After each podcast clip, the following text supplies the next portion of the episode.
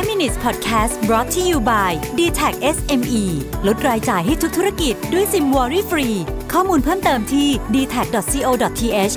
s m e สวัสดีครับ คุณอยู่กับประวิทยานุสาหะนะครับ วันนี้จะมาชวนคุยเรื่อง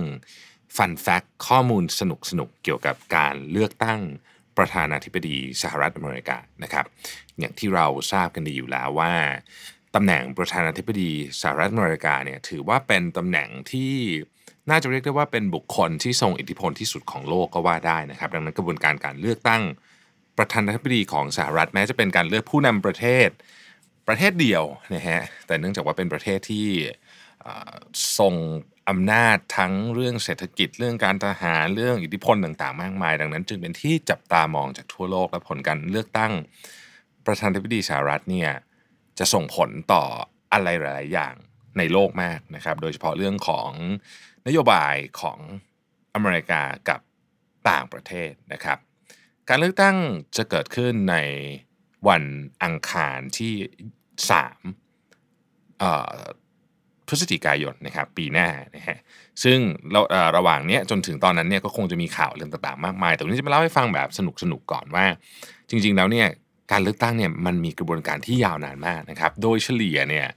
จะมีกระบวนการถึง 18 เดือนเลยทีเดียวนะครับรัฐพรรคขอขออภัยฮะพรรคเดโมแครตเนี่ยได้เริ่มต้นการทำแคมเปญเนี่ยนะฮะตั้งแต่เดือนมกราปี 2019 ก็คือเริ่มต้นมาทั้งปีแล้วปีนี้นะครับมีสมาชิกพรรคเดโมแครตถึง 20 คนที่ลง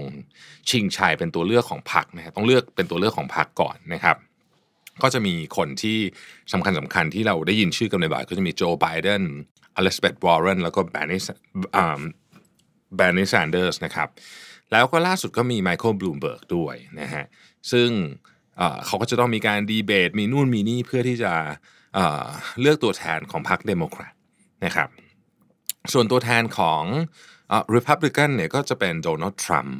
นะฮะซึ่งก็จะมีการถูก challenge เหมือนกันจาก สมาชิกพรรคอีกคนหนึ่งที่ชื่อว่าบิลวาลนะครับซึ่งเป็นผู้ว่าการรัฐแมสซาชูเซตส์นะฮะแต่ว่าก็ส่วนใหญ่ก็คนที่เป็นประธานาธิบดีถ้าเกิดประสงค์ที่จะลงต่อเนี่ยส่วนใหญ่ก็จะได้การส่งเป็นตัวแทนของพรรคนะฮะจะว่าไปเนี่ยโดนัลด์ทรัมป์เองเนี่ยเริ่มต้นนะครับที่จะเอ่อเขาเรียกว่า run for second term ก็คือสมัครลงชิงชัยตำแหน่งประธานาธิบดี รอบที่2เนี่ยตั้งแต่เขาเข้ารับตำแหน่งรอบแรกนะฮะก็คือตั้งแต่เดือนมกราคมปี 2017นะก็คือเริ่มต้นแล้วนะฮะก็เริ่มต้นโดยการส่งเอกสารไปแล้วนะครับนั่นหมายความว่าตั้งแต่เริ่มสมัยแรกเนี่ยก็เตรียมลงสมัย 2 แล้วนะฮะเเพื่อที่จะมันเป็นลักมันเพื่อที่จะคือกระบวนการมันยาวนานมากนะครับก็ต้องมีการเตรียมตัวยาวนะครับ ทีนี้อันนั้นก็คือเรื่องที่หนึ่งคือกระบวนการการเลือกตั้งของสหรัฐเนี่ยยาวนานน่าจะอาจจะเรียกว่าที่สุดก็ว่าได้นะครับ ถ้าเทียบกับอังกฤษอย่างเงี้ยอังกฤษนี่ใช้เวลาไม่ถึงเดือนนะฮะในการเลือกตั้งนายกรัฐมนตรี ตั้งแต่เริ่มจนจบนะฮะเรื่องที่สองก็คือว่าคนที่สามารถสมัครเข้าชิงตำแหน่งประธานาธิบดีได้เนี่ยต้องมีคุณสมบัติยังไงบ้างนะครับ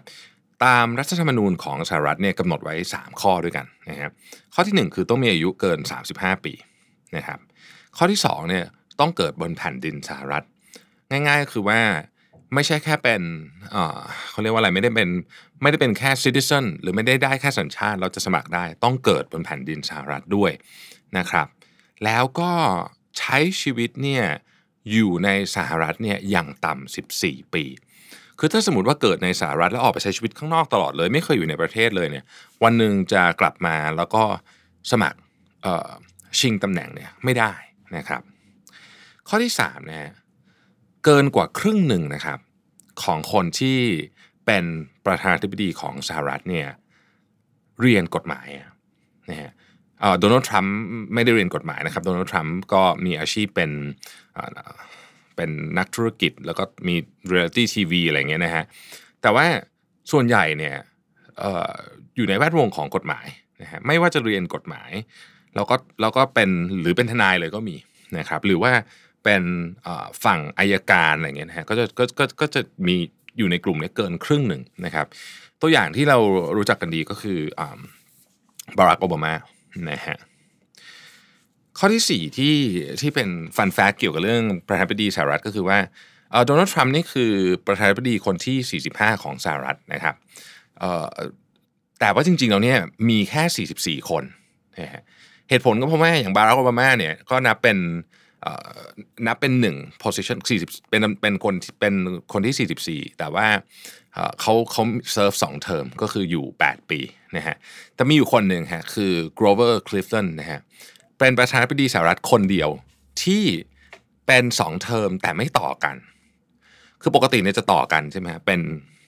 เป็นต่อกันก็คือเนี่ยอย่างอย่างอย่างบารักโอบามาคือเป็นสองรอบต่อกัน แต่ว่า เอ่อ Grover Cleveland เนี่ยเป็นคนที่ 22 และ 24 ต้องนับแบบนี้เพราะว่าไม่ต่อกัน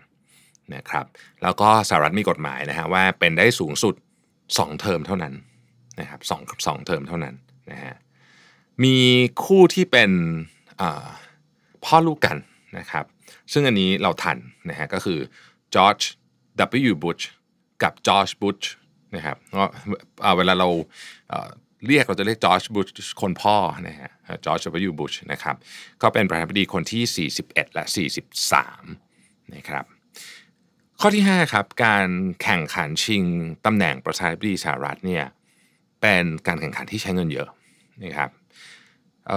ข้อมูลจาก Center for Responsive Politics นะฮะในการแข่งขัน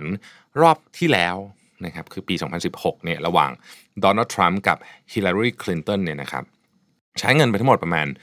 1,500 ล้านเหรียญนะฮะโดยฮิลลารีคลินตันเนี่ยใช้เงินจากอ่า candidate committee นะครับ567 ล้านเหรียญนะครับแล้วก็มีเงินจากข้างนอกอีก 206 ล้านเหรียญนะฮะส่วนโดนัลด์ทรัมป์เนี่ยใช้เงิน 333 ล้านเหรียญนะครับจาก candidate committee แล้วก็เงินข้างนอกอีก 103 ล้านเหรียญนะฮะซึ่งเยอะมากรวมกันเนี่ยพันห้าร้อยล้านนะครับ ก็จึงเป็นจึงเป็นอ จึงเป็นที่น่าจับตามองนะครับของของทุกคนคาดการณ์ว่าครั้งนี้จะใช้เงินเยอะกว่าเดิมอีกนะครับเพราะว่ารูปแบบของสื่อเปลี่ยนไปอะไรอย่างเงี้ยต่างๆ นานานะครับ ทีนี้เรื่องราวต่างๆนะฮะคราวหน้าเดี๋ยวจะมาเล่าให้ฟังถึงเรื่องว่า primaries คืออะไรนะฮะตัวแทนของรัฐคืออะไรนะครับ แล้วทำไมการเลือกตั้งของสหรัฐอเมริกาเนี่ยถึงเลือกประธานาธิบดีตรงๆ แล้วมีคนที่ถ้าเกิดรวมเสียงที่เรียกว่าเป็น popular vote เนี่ยอาจจะแพ้ popular vote แต่ว่าชนะได้เป็นประธานาธิบดีได้ ครั้งต่อไปเดี๋ยวจะมาเล่าให้ฟัง ขอบคุณที่ติดตาม 5 minutes นะครับ สวัสดีครับ 5 minutes podcast presented by d t e c h SME